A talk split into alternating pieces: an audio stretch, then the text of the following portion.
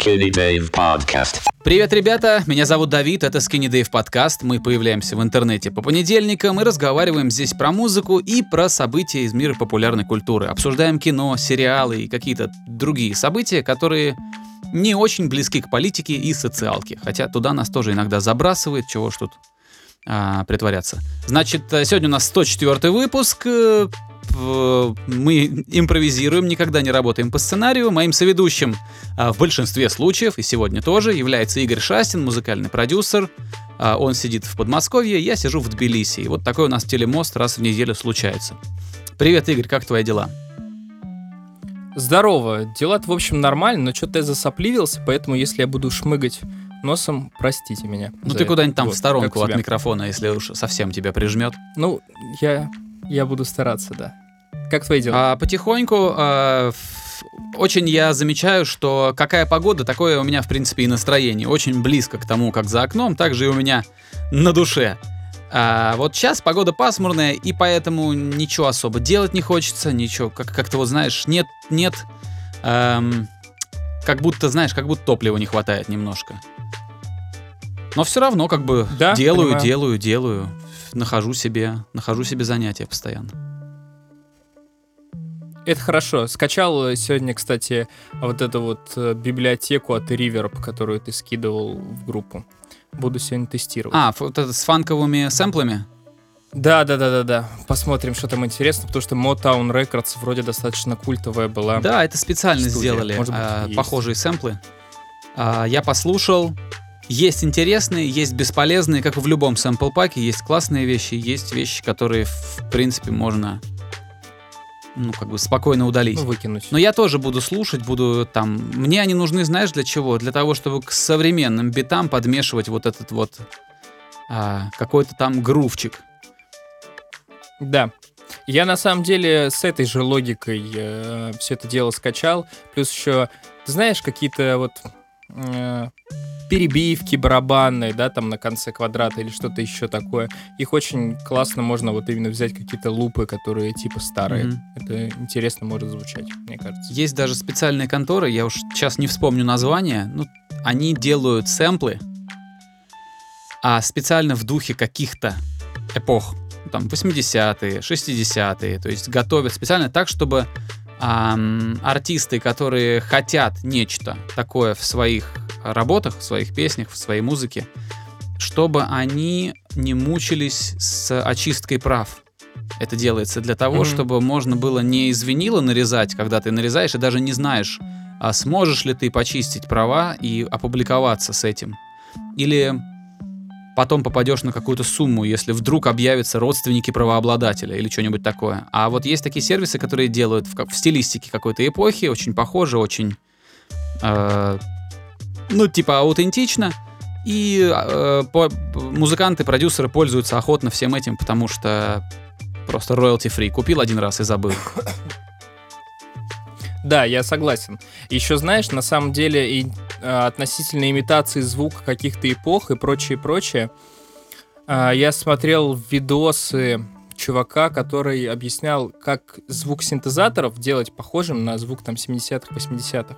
И там еще очень важный момент, то что эм, в том, что многие синтезаторы, они просто не позволяли, допустим, зажимать там, там 10 клавиш сразу. Mm-hmm. И то есть, если ты пытаешься сымитировать звук там каких-то определенных моделей из там 70-х годов, тебе нужно где-то твои десятипальцевые аккорды, где-то их намеренно ну, типа, э, делать проще, чтобы это именно звучало с оттенком того времени. Ну, это да, интересно, да. это важно. Это то же самое, да. что э, ну, э, в какую-то эпоху не существовало многоканальной записи. И если ты хочешь что-то подобное сделать, то надо как-то пробовать делать именно приблизительно с теми же средствами или имитировать те средства, которые тогда были в распоряжении музыкантов это сплошь и рядом, эти, эти приемы все. Вот, но... Да, ну... Я раньше, знаешь как, я раньше рассуждал так, что типа зачем мне нужна стилизация, если я могу просто вернуться в ту эпоху и послушать то, что там выпускалось. Типа зачем мне а, слушать то, что сделано сейчас, э, по тем лекалам, когда я прям то могу оригинальное послушать. Но я изменил со временем свое мнение. Все-таки самое главное это то, насколько талантливо что-то сделано. Пусть это стилизация, пусть это подделка. А, если это выполнено а, интересно, то неважно, когда это выполнено. То есть сейчас там или давно. Вот. А раньше у меня было четкое мнение, что зачем вот это, зачем а, что-то там воссоздавать, когда есть уже все, все уже создано, зачем пересоздавать. Но я ошибался. Потому что современные треки, которые выпускаются, а, иногда как бы очень клевые, и я ловлю себя на мысли, что они мне нравятся, хотя то, как там все сделано, оно, ну, в общем и целом стилизация. А я раньше не любил стилизации. Так что сейчас я примирился, и главный критерий теперь просто нравится, не нравится, талантливо, не талантливо. Ты знаешь, мне кажется, наш естественный э, диалог о вот этой стилизации, имитировании эпох и прочее очень классно подходит к началу разговора о альбоме «Машина Ган Келли». Потому что, честно говоря, во-первых, э, его у нас просили люди. Во-вторых, вроде как бы и надо послушать. А в-третьих, мы затрагивали этого исполнителя периодически. Чаще всего мы его ругали. Ну, я ругал. Ты вроде нейтрально относился к нему. Mm-hmm. И как-то, ну, чтобы не быть голосновым, все-таки послушал я эту запись. А послушал ее ты. Я не послушал, нет. У меня такая была неделя, что я ни хрена не послушал толком. Ладно. А, на самом деле, тогда я буду рассказывать, чего что Да-да-да, давай. А, Почему-то после того, как альбом Машин Ган Келли, собственно говоря, вышел, его все стали подряд э, ругать. А, мол, то не так, это не так, голос не для поп-панка э, и прочее. Мне это кажется немного все, конечно, странным, потому что, а, товарищи, а что вы, собственно говоря, ожидали от записи Машин Гана Келли? Что он э, вдруг перевернет игру, сделает какое-нибудь гениальное откровение, Э, нет, он выпустил абсолютно нормальную, коммерческую, мейнстримовую поп-панк запись.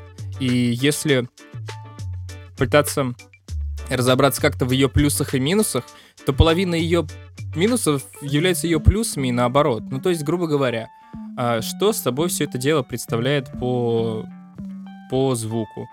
Ну, это максимально вот э, поп-панк, э, действительно, вот начало нулевых, середина нулевых в духе там всяких тех же самых Blink-182 и прочее, и прочее. Это действительно абсолютно такой же звук. Там Трэвис Баркер стучит на барабанах, простите меня. Хорошо это или плохо, что он копирует полностью то, что было сделано тогда? Ну, это не хорошо и не плохо. То есть для кого-то это хорошо, для кого-то это плохо. То есть мне кажется это скучным. А, каким-то фанатам э, жанра это может показаться интересным. Но с точки зрения того, что они любят этот жанр, вот еще одна запись в таком жанре. Возможно, это привлечет каких-то новых слушателей, а, которые не застали в свое время всю эту музыку, и для них это в новинку. Может быть, Машин Ган откроет для них э, что-то из этого жанра. Это здорово. Если говорить о, собственно, там продакшене и записи, все там записано отлично. Ну, как бы там это многомиллионная запись, скорее всего. Ну, по, по деньгам. Продажи у нее вроде как тоже неплохие. Значит, с аудиторией они как бы угадали.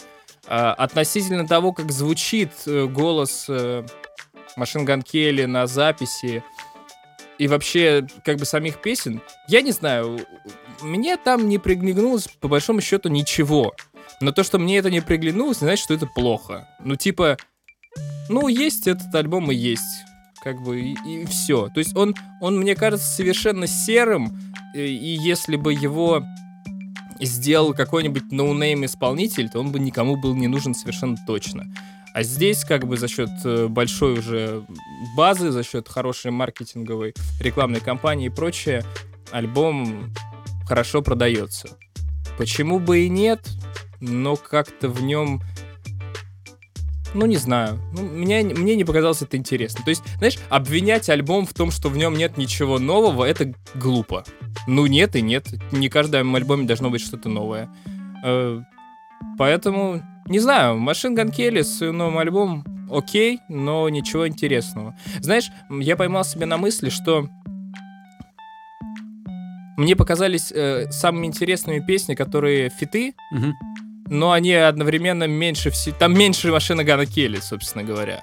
То есть чем, И это, чем, наверное, чем меньше э, э, машин Ган Келли присутствует в своей песне, тем больше тебе эта песня нравится. Да, в общем, да. Единственное, что песня с Холси отвратительная.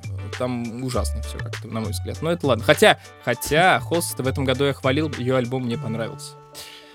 Вот как-то так, не знаю, как-то вот даже нечего сказать про машин Ган Келли. Окей, просто окей. Ну, я нет пока ничего не могу ничего. сказать. Я слушал только отдельные куски.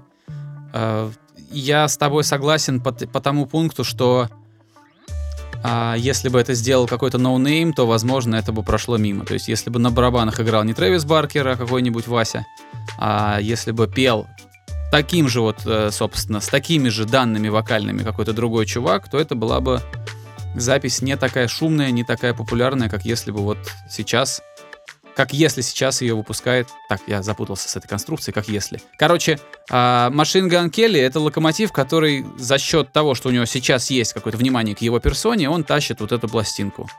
А, в целом, поп-панк а, из-за того, что это очень консервативный жанр, там сложно сделать что-то новое, и по-настоящему интересные релизы а, ну, поклонники оценят, поклонники там все-таки отличают мух от котлет.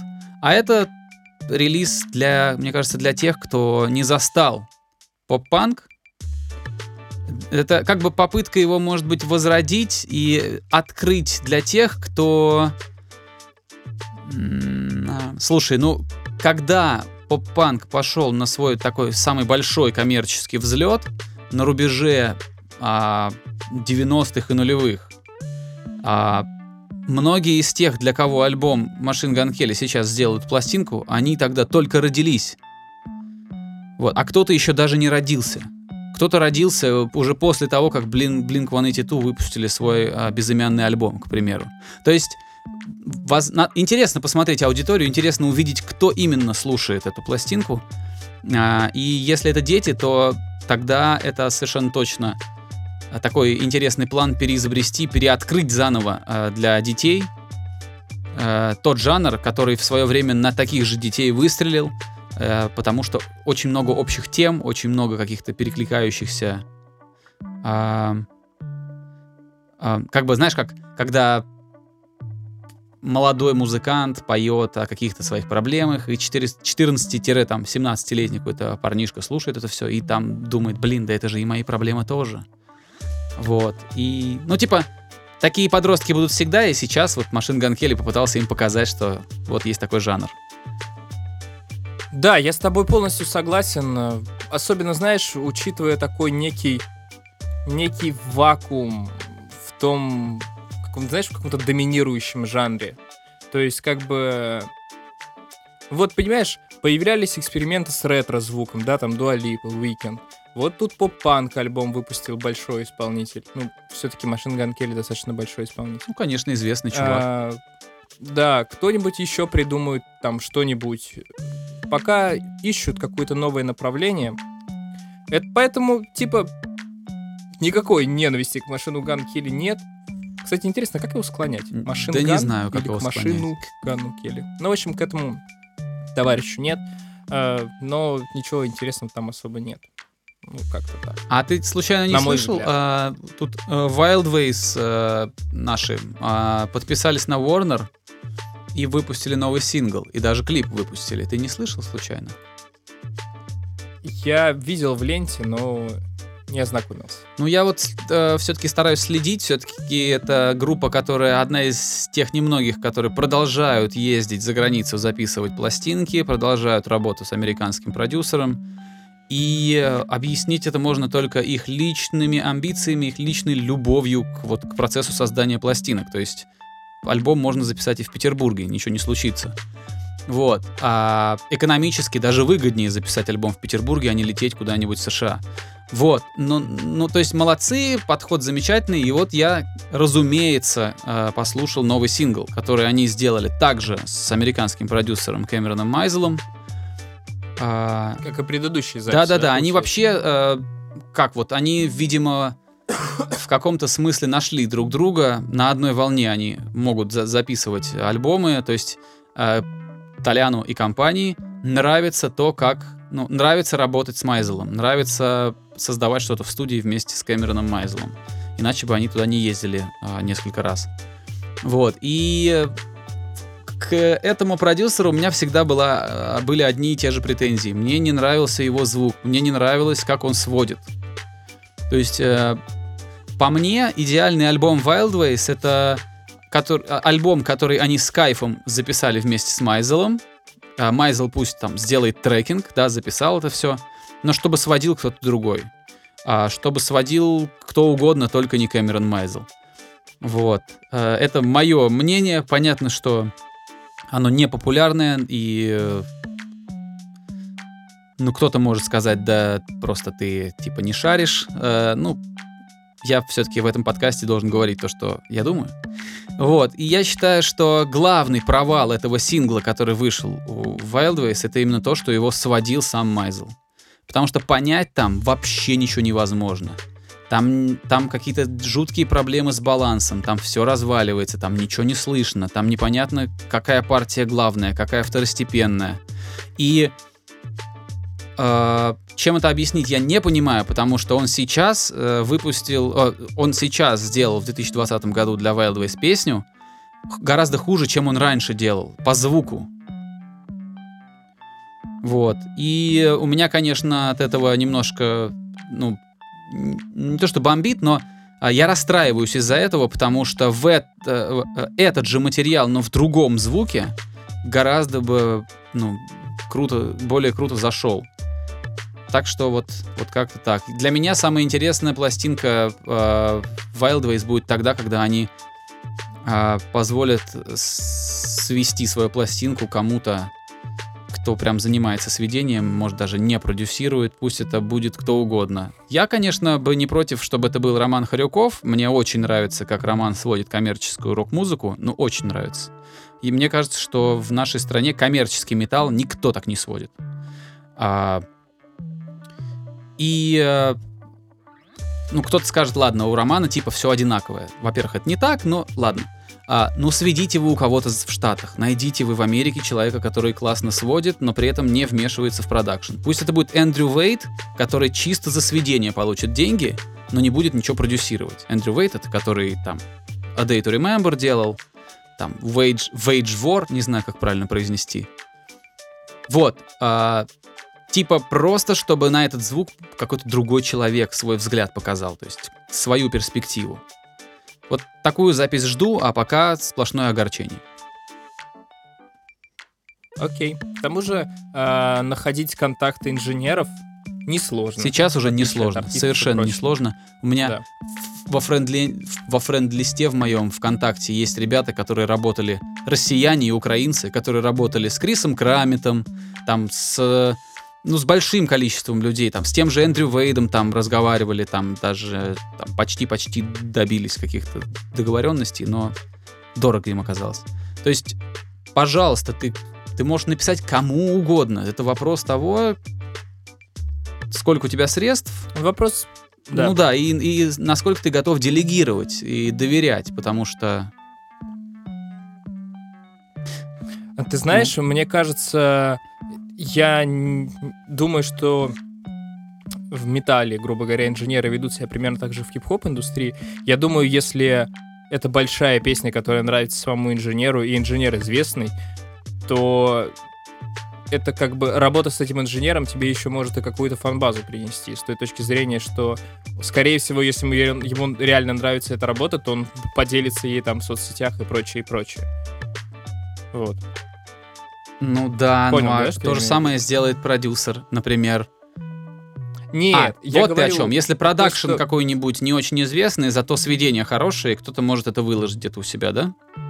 Я просто в смысле, э, ну, не обязательно плохой продакшн. Я говорю, что в принципе работать с большим инженером это вопрос не только качества песни, но и вопрос э, Новой аудитории. Аудитории, да. Если твой материал классный, ты в него веришь. У меня есть большие Я думаю- сомнения на этот счет. э, Если. Ну, на- Относительно пересечения аудиторий? да, гораздо в этом плане гораздо более а, хлебные. Это не работа с каким-то инженером, а, а какие-то фиты. Даже если к тебе на фит залетает какой-нибудь там чувак, то это больше приведет публике, чем аудитория. Аудитория инженеров и аудитория продюсеров, она все-таки ничтожно мала по сравнению с аудиторией фронтменов, гитаристов, всяких там людей, которые на сцене. А, Единственное, что стороны, может да. сделать продюсер или известный инженер, это если ему что-то вдруг понравилось, если вдруг у него что-то такое вот настроение, он может показать эту запись кому-то.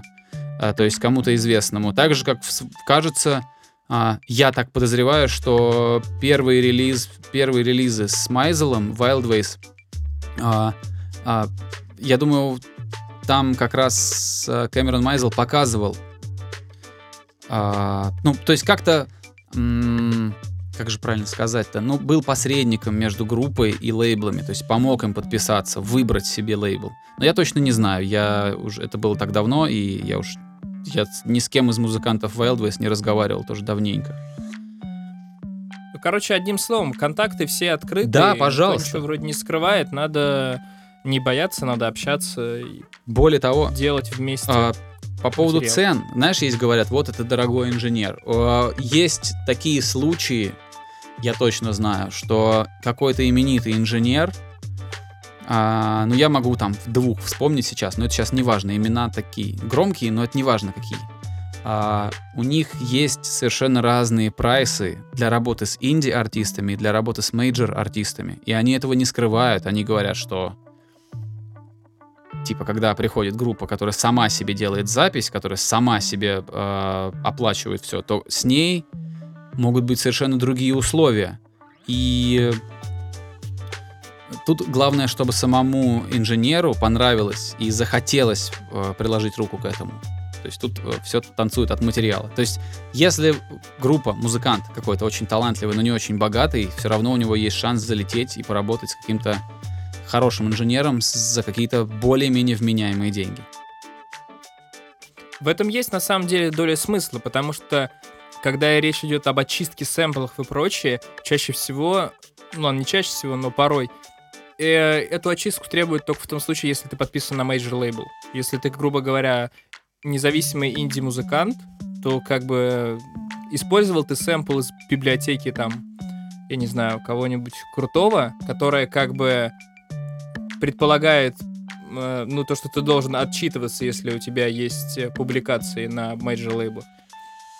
Если у тебя есть публикация, то ты должен им роялти как бы отдавать за этот сэмпл. Если ты самиздатом занимался, по сути, то э, никто дополнительные деньги с тебя не требует.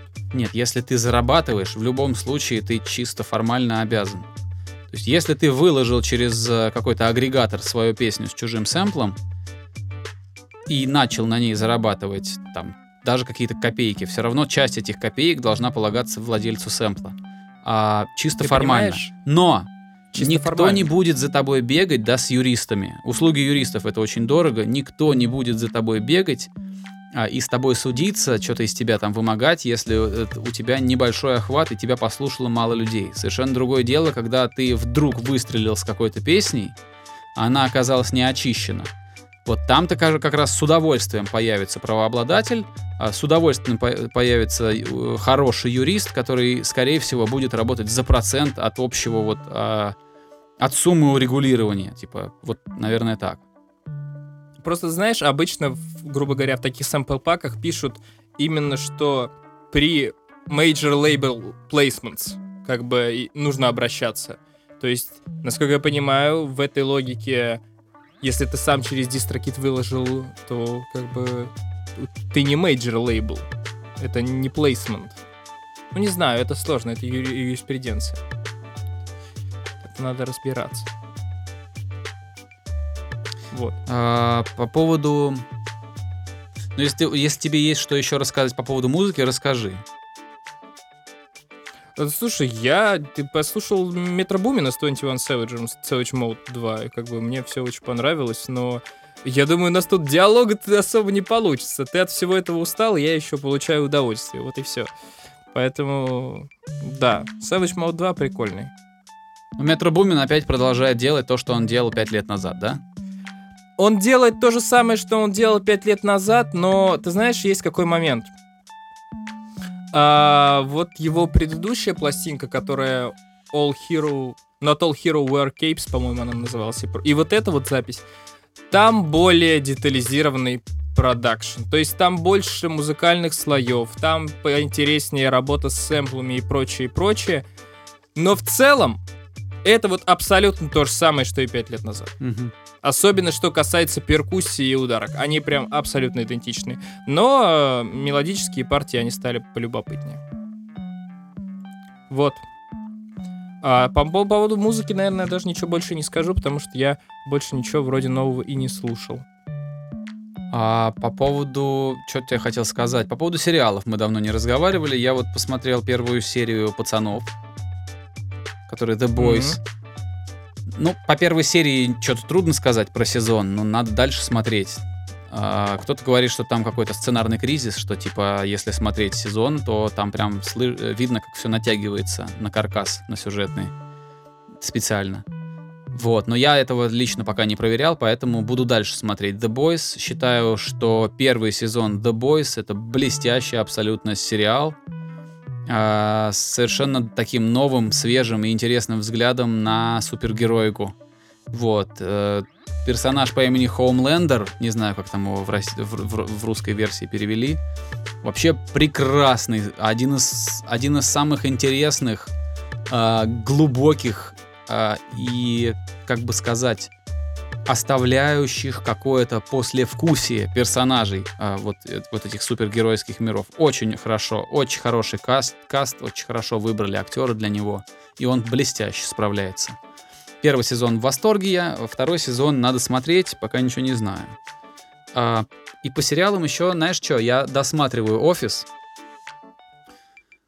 и я уже досмотрел до того момента, блин, Слушай, ну это не спойлер. На самом деле это никакой ни хрена не спойлер. А, просто по- последние сезоны офиса будут уже сняты без Стива Карелла. Стив Карелл уйдет, он будет выведен из сюжета этого шоу. А, вот. А, как не скажу. Вот. Но, типа, я волновался, что после того, как э, Стив Карелл уйдет из сериала, и там не останется вот этой ключевой фигуры сумасшедшего, абсолютно нелепого босса, то смотреть будет неинтересно. Но создателям удалось как-то удержать внимание, и я продолжаю смотреть без Стива Карелла, все равно прикольно. Есть моменты, вот сейчас уже надоедает, это конец восьмого сезона. Если они плохо закончат, то дальше смотреть не буду. Вот, в целом, а, от замысла Рики Джервейса, наверное так, да, Рики Джервейс, а, от его замысла, от, от- от замысла создателя этого шоу британского, а, в, в- поздних сезонах офиса вообще ничего не осталось. То есть там совершенно другие механизмы, совершенно другое. Там уже действует принцип того, что зритель давно знаком с героями и знает, как они себя ведут, и поэтому он типа такой а, смотрит этот сериал и получает удовольствие. Первый сезон а, офиса американского был выполнен как раз по всем лекалам британской версии, и поэтому он хуже всего был просмотрен. То есть американцам такое не нравится. Именно поэтому со второго сезона они начали курс на насыщение картинки, постепенно люди там в кадре начали становиться чуть более привлекательными, чуть лучше одетыми, чуть лучше освещение, чуть меньше депрессии в кадре, и постепенно-постепенно это превратилось в таких как бы, ну, друзей. Сериал «Друзья» просто с другими актерами и в другом сеттинге. Вот. Ну, Мне кажется, я только первый сезон смотрю. но первый сезон, как по мне, он именно самый такой, с точки зрения необычности. Типа, когда ты смотришь сериал, думаешь, да, вот такого я еще не встречал, тем более там в комедии. С точки зрения необычности он клевый. А, но я понимаю, почему американская публика этого не хочет. Вот, они хотят... Они хотят Сайнфилда, они хотят друзей, они хотят, как я встретил вашу маму. Ну, что-то такое хочется, типа, к этому привыкли, как мне кажется, американцы. А я знаешь, за каким сериалом заинтересовался? Вот этот вот э, по мотивам э, пролетает над гнездом кукушки. Который рекламировали вот недавно. Ratchet он, что ли, называется. Как-то так. А я Я бы- ты встречал, не- ты не встречал, видел, я название видел, но я не в курсе, что там кого. Интересно посмотреть, короче, будет. Я думаю, когда он весь выйдет, я как-нибудь соберусь, гляну. А так, из сериалов я, наверное, ничего и не смотрел. Вот. Я единственное, раз у нас тогда такое свободное время выс- высвободилось. Короче, еще во время нашего с тобой перерыва я начал играть в игру. Так, А, в японскую игру. как называется? Э, Она называется Persona 5. И это очень странный игровой опыт. Почему он странный? Потому что я сразу... У меня будет очень странный кликбейт на этот э, рассказ, потому что я не могу сказать, чем мне эта игра нравится. И не могу сказать, чем мне она не нравится. Мгм. Хотя я проиграл в нее 60 часов на данный момент. Ни хрена Как себе. бы нема- Немало, да. А, в общем, что такое, блин, а, Persona 5? Persona 5 это история, грубо... Ну, как обычно в Японии, про школотронов, которые там борются с каким-нибудь злом. А, А, скажи, пожалуйста, это что вообще? Это от- Вот, я сейчас да-да-да, расскажу. жанр. Это, что называется, JRPG. Собственно говоря, это японская инт- э, RPG с пошаговым боем. То есть экшона там практически-то... э, Ну, мало его там. И в основном ты занимаешься тем, что ты просто читаешь бесконечные диалоги. Бесконечного... Ну ладно, не бесконечного, но... В общем, половина игры — это скипание диалогов. Реально. А вторая половина весьма специфичный и скудный игровой процесс. Но при этом почему-то игра дико затягивает. Забавно. Какие у нее очевидные плюсы? Во-первых, там потрясающая музыка. То есть я заинтересовался этой игрой, по сути, из-за музыки. Потому что я сначала услышал оттуда саундтрек, мне он дико понравился, и и потом я такой, блин, ну, может быть, посмотреть, что там дальше. Во-вторых, там безумно узнаваемый визуальный стиль. Он очень странный в плане того, что там дикий вырви глаз, то есть там все менюшки, все какие-то вот элементы навигации, они прорисованы черным-черным, ну, который вот 000 или там, или сколько там он, белым-белым, который FFF, и красным-красным. Мгм. Ну, то есть там пипец вырви глаз э, стиль, но он офигенно запоминающийся. И он, он реально очень круто работает. Анимации, вот эти вот всякие менюшки, вся стилизация просто безупречная. И безупречная музыка. Это очевидные э, плюсы, на мой взгляд. Но вот дальше очень странно. Потому что, во-первых, игра гигантская. Она просто ненормальных размеров. То есть она длится, ну, и, знаешь, можно же погуглить, сколько там игры проходить по времени. Она длится больше 100 часов. Она длится больше сотни часов, и в отличие от каких-нибудь игр с открытым миром, она линейная. То есть это одна история, которую тебе рассказывают на протяжении хреновой тучи часов, на которую ты на самом деле практически никак не влияешь и занимаешься половину времени просто щелканием диалогов. И это очень странно, но по какой-то неведомой причине в это хочется вот, типа, знаешь, хочется вернуться, блин, и играть в эту хрень.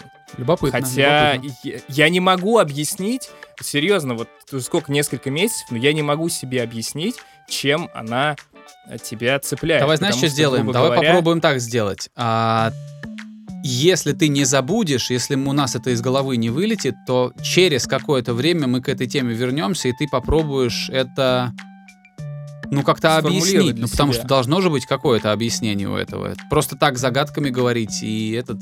То есть это можно как-то сформулировать из воздуха, вы- ну вот понять это все. Мгм. Просто, э, знаешь, в чем дело? А, она как бы... Ты, ты понимаешь, ты идешь в школу в игре. Ты сидишь там на уроке, занимаешься какой-то херней. Потом ты идешь там на условную подработку или еще какой-нибудь херней занимаешься. Занимаешься чем угодно. И в ответвление от этой вот рутинности ты, грубо говоря, борешься со злом. Условно. И это затягивает. Это странно. Это странно. Единственное, что я бы, типа, действительно рекомендовал ради интереса попробовать, потому что а, очень особняком стоящая фигня, особенно если никто не играл, как и я, во всякое японское дерьмо, потому что я не играл в японское дерьмо раньше. А, это очень любопытный опыт. Единственная проблема в том, что он только есть только на PlayStation. Вот. Но благо у меня старый PlayStation 3 есть, который мне по наследству, можно сказать, перешел. И я вот на ней играю. Короче, да.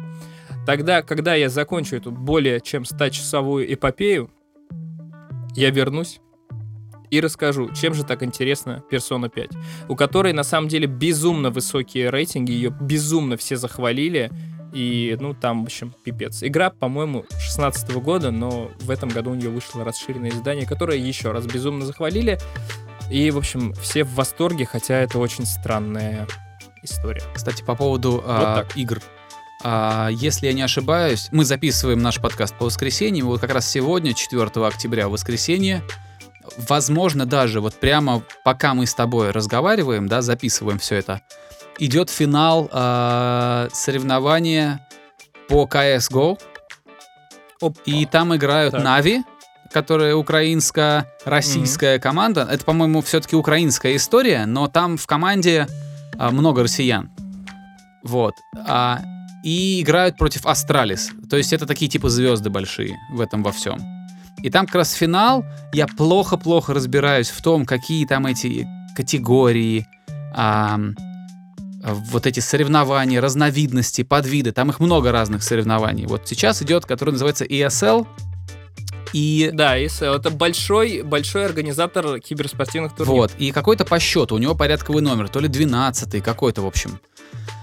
И как раз сейчас вот у них там финал, где встречаются Astralis и NAVI. Типа такие большие титаны CSGO, где играют топовые игроки, и должно быть интересно. Я потом посмотрю. Я в последнее время вообще частенько поглядываю на то, как играют люди в Counter-Strike, слежу за командой Нави, потому что там есть понятные и более-менее известные мне игроки. Я всех Там Simple же, да, играет? там по-моему? играет Simple. Ну, я, я уже, так как я периодически поглядываю э, лучшие моменты с этих вот каток, а, я уже знаю по именам этих ребят и даже внешне знаю, потому что там прямо в игре э, на аватаре изображен сам, сам собственно, киберспортсмен. Simple это такой, типа, ну, ну, большая звезда, один из самых топовых игроков в CSGO в мире. Вот, иногда делает совершенно невозможные вещи, и при этом э, меня подкупает в нем то, что он э, абсолютно спокойный человек. То есть он когда разговаривает, дает интервью, ты как бы... Я, я думаю, что типа с ним можно случайно проехать в троллейбусе и не понять, что ты едешь там с каким-то очень известным чуваком. Вот. При этом то, что он делает в игре, оно действительно ну, граничит с невозможным, потому что у чувака за плечами тысячи и тысячи часов сыгранных. Там сколько там миллионов фрагов, Там я уж не знаю, он десятки тысяч. настрелял. А? Там десятки, если не сотни. Да-да-да, это прям Ну, много-много-много-много лет, и э, я тоже посмотрел так а, турниры, которые про-турниры, где реально профессиональные спортсмены. Это значит, что действуют правила примерно олимпийские. То есть они собираются, приезжают куда-то, у них тренеры, у них распорядок дня, у них зарядка, у них подъем в определенное время тренировки, то есть чуваки сидят за компами, стреляют, отрабатывают какие-то стандартные положения, какие-то нестандартные положения, потом то, потом все. И это длится как полноценный рабочий день. То есть это может длиться там 8 часов с перерывами на какие-то там поесть и поговорить с психологом. Это прям большой бизнес, супер ответственная история, и ам, я так понимаю, что совсем скоро как бы сказать, ну, будет очень сложно стать проигроком, потому что там сейчас, уже сейчас такая большая конкуренция, так много детей сейчас э, просиживают просто сутками напролет перед компьютерами, чтобы стать проигроками, что это какой-то новый, знаешь, мне кажется, что у таких соревнований электронных у них очень большой потенциал, и это какой-нибудь новый футбол. М, с натяжкой, с натяжкой. В футболе все-таки деньги совершенно другие. Вообще, на самом деле, мне, мне во-первых, порадовала твоя речь, потому что, а, как бы, блин, киберспорт это интересно. Как бы вот это вот затхлое мнение, что это какие-то игрульки на компьютере, это как бы оно идет в помойное ведро. Это действительно большой труд и прочее, прочее. А во-вторых, мне хочется сказать тебе доброе утро, потому что это уже достаточно давно многомиллионный бизнес с высокой конкуренцией и прочее, Это прочее. да, это совершенно Я- про- это, т- точ- точно. Это я, у меня позднее зажигание, я в этом плане э, ретроград. Э, да, я поздно Да. это понял, хотя я жил в Атланте, и у нас там рядом, там в 10-15 минутах от нашего дома была большая э, такая, было место, куда... Арена. Но это не арена, это такое, даже не знаю, как это сказать. Там, по-моему, вообще офис э, телеканалов нескольких сразу. И там же у них было место, где они проводили крупные соревнования, где как раз, куда как раз все съезжались эти звезды. И это там, проходя мимо, я случайно видел Джона Сину, Джона Сену. А, потому Мгм, что он это приезжал туда то ли в роли гостя, то ли в качестве ведущего на одно из этих соревнований. Вот э, логотип Ты у них знаешь, такая на лошадь самом деле, красивая такая. насколько я понимаю, это Team Liquid, наверное, какой-нибудь. Ну, Team Liquid точно там были, потому что я помню вот эту коняшку, типа логотип вот этот. Ну да, она у ликвидов как раз есть, конечно. На самом деле, ну я так понимаю, это только ты только начал прос- прощупывать вот эту киберспортивную Конечно, почву. конечно, там, Потому что- там целый Слушай, мир. Это очень здорово, что на самом деле ты какой-то внутренний был он у тебя или не был, барьер относительно табуированности вот этого киберспорта преодолел, потому что это реально офигенно интересно. Никакого Я, барьера типа, у меня не Дотой было. Никакого совершенно барьера. Слежу давно. Просто сейчас мне это стало интересно, потому что я иногда поигрываю в КС, и когда я знаю карту, а я знаю только Даст, вот, мне интересно Второй. смотреть, как игроки принимают решения на этой карте. Самое интересное, что я смотрю, это на Дасте, просто потому что я чаще всего именно на Дасте играю. Понятно, понятно. Слушай, ну, э, интересный поворот у нас приобрел в конце этот разговор. Рад я, рад я слышать от тебя про КС, хоть я сам никогда в шутеры не играл, но просто это, мне кажется, это важно, интересно и прочее, прочее. Короче, важную тему мы подняли, на мой взгляд. Вот. Наверное, надо прощаться на сегодня.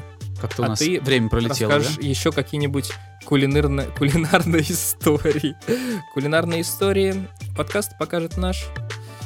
Кулинарные истории с Давидом. Тигерашвили. Отлично.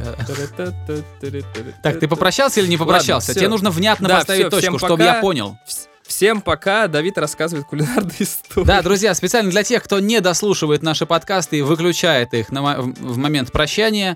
а, в прошлый раз мы разговаривали о том, какие нам нравятся а, пироги и какие нам нравятся, а, значит, а, а, что там, ну, я говорил про вишневое варенье и на- про яблочный пирог, народ подключился, всем там спасибо, кто-то сказал про шарлотку, кто-то сказал про- тоже про, про, про какие-то еще вишневые истории.